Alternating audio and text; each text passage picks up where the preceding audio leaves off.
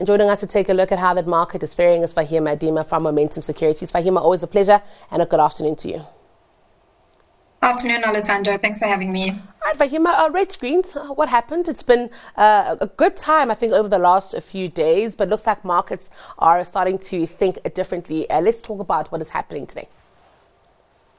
Yes, so the JSE opened a bit uh, weaker today, it seems, Noluthando, after, like you said, quite a strong week for the markets and the RAND, given that uh, weaker than expected CPI and PPI numbers that came out from the US, seeming to indicate that the, the US economy uh, may finally be slowing. And uh, that obviously means that the Fed could likely uh, look to keep those interest rates stable and even potentially start cutting in the next year. Uh, but I think what's kind of thrown things off now at the moment is that we had those retail figures come out of the US yesterday, and it was actually a bit stronger than what uh, consensus was looking for. So I guess there's now some mixed signals about whether the US uh, is cooling as much as uh, one would have hoped, and, uh, and and likely having an impact now on our local markets and the rand. We're also seeing uh, Prosus and Naspers pulling back. Tencent delivered a decent set of numbers yesterday. I'm wondering if uh, what we're seeing here is more profit taking than anything else. Yes, yes, it could be that too, uh. So, like you said, t- uh, Tencent came up with a, quite a favorable uh, result yesterday, and then we saw uh, Prosus and Naspers up quite a bit on the back of that. So, it could indeed be a case of profit taking after we've seen some very strong rallies in the market this week after quite some time. I must ask you if markets at all are uh, feeling some type of way about uh, conversations between uh, President Joe Biden and President Xi Jinping. Uh, I'll tell you, I'm still very confused about what it means. It, on the surface, it looks like relations are great, but they're also calling each other dictators and all sorts of things, uh, you know, behind the scenes. So I'm wondering if we're all convinced here that relations between these two nations will be better.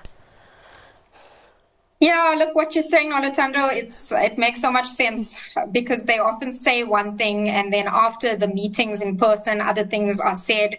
So a lot of uh, mixed sentiments coming out from there. I wouldn't say I'm personally convinced that things are going to be better after this, but uh, it seemed, you know, the, the, right things were said when they met yesterday. We had uh, President uh, Xi say that uh, he is happy to pursue a peaceful partnership with the U.S., does not view the U.S. as a com- competitor in any way. He even said that they would be uh, accepting uh, some young students from the U.S. to come and study in China, would be sending their big pandas to the U.S. So it all sounded sounded very good. Uh, but yeah, like you said, after that meeting, then we had uh, President Biden release comments that you know he still views uh, President Xi as a dictator, which he obviously doesn't like.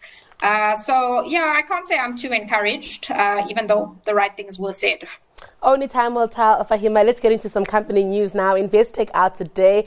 Uh, they've seen a double-digit growth, I think, uh, in their revenue. Um, keen to get your thoughts though, on the overall company. We know that uh, in South Africa, especially, uh, they service quite a niche part of the market. Mm, yeah, so quite a good set of results coming there, uh, showing an increase in revenue and in their HEPS, despite quite a difficult macro backdrop. So it seems that they're benefiting from uh, growth in their uh, their loan book and also the higher interest rate environment, which means they, they benefit from that endowment effect. Uh, what's interesting to note that uh, the credit loss impairment charges has, however, increased, and the credit loss ratio is now uh, at a high of about 32 basis points. So that does show that while results were good, the consumer is under increased pressure, and we are starting to see that now in this increased uh, impairment charge and credit loss ratio. Then I'm keen uh, to get uh, your thoughts on Life Healthcare. I mean, Life Healthcare, uh, out with a set of numbers today, group revenue from continuing operations is up, SA revenue is up. They're about to sell uh, that business of theirs. They're speaking about an 8.1 billion rand payday uh, for their shareholders, but that share price Faheema is down more than 5%. What exactly are investors looking for when it comes to Life Healthcare? Yeah, so I think the investors were not too happy with the, the update. So, like you said, you know, they're in the process of disposing of Alliance Medical in the UK. And that money will be returned to shareholders once that deal is over the line. So um, it did show growth in the past few years, this Alliance Medical business, but recently the results were not good. Uh, there were impairment and other transaction costs, uh, which did impact the results. So it does seem like that's it's a good time to be disposing of this one. Mm-hmm. If we look at the, the current results, the revenue from con- continuing operations grew by about 10%, but the issue was that operating profit was down by 11% and HEPS actually declined 4%. And this is excluding, you know, that uh, Alliance Medical, which is now classified as a discontinued operation. If we include that, I mean, uh, would have been down by over 74%.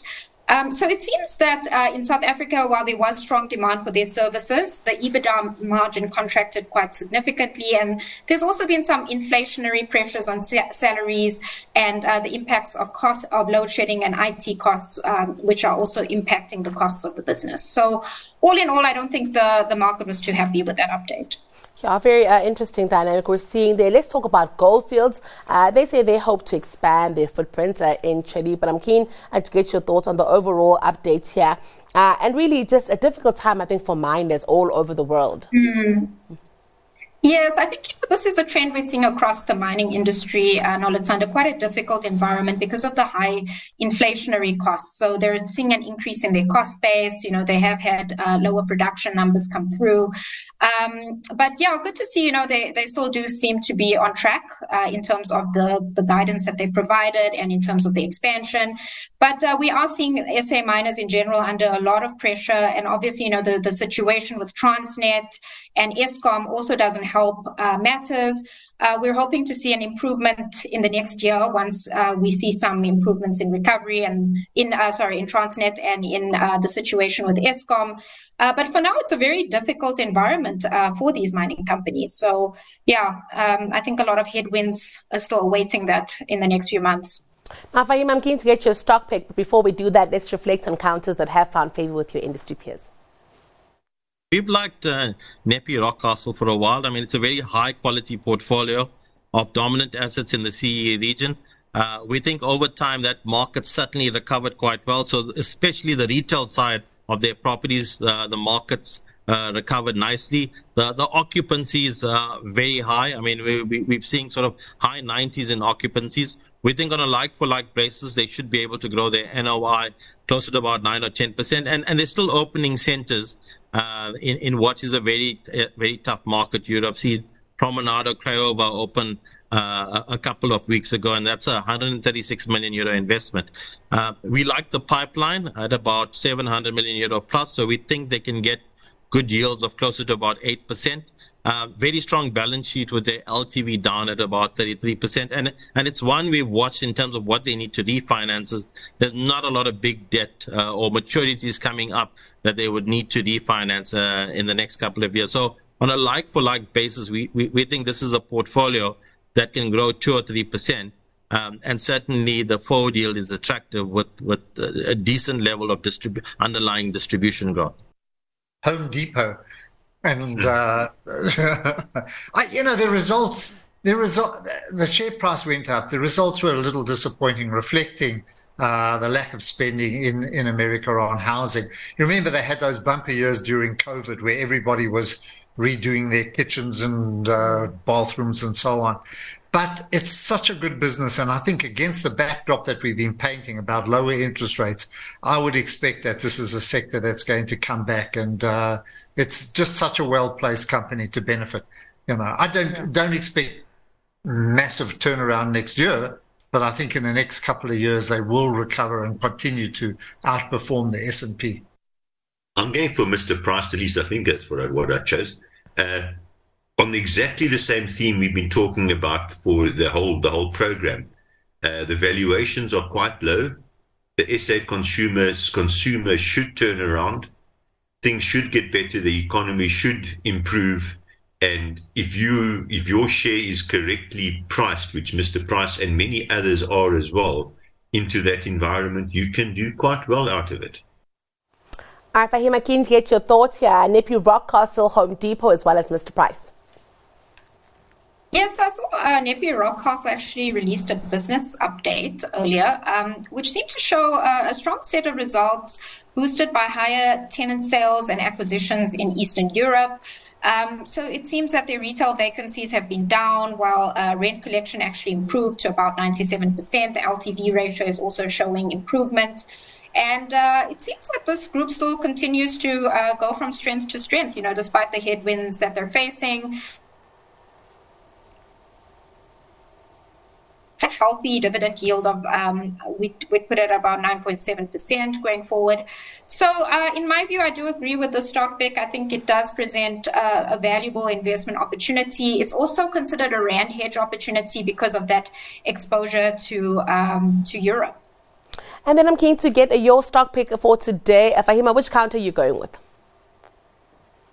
Um, so today I'll be going with AB InBev. Uh, so it's one that we have recommended in the past, given that it's a consumer staple. Uh, it's been performing quite well to date, been quite resilient, and given the headwinds we're facing in the US um, and the US consumer that's under increased pressure, we expect that there will still be demand for, uh, you know, your staple products such as your beverages, your your your alcohol products that uh, they're used to purchasing. We're also seeing some recovery in the Bud Light brand there in the US after it took a knock earlier in the year.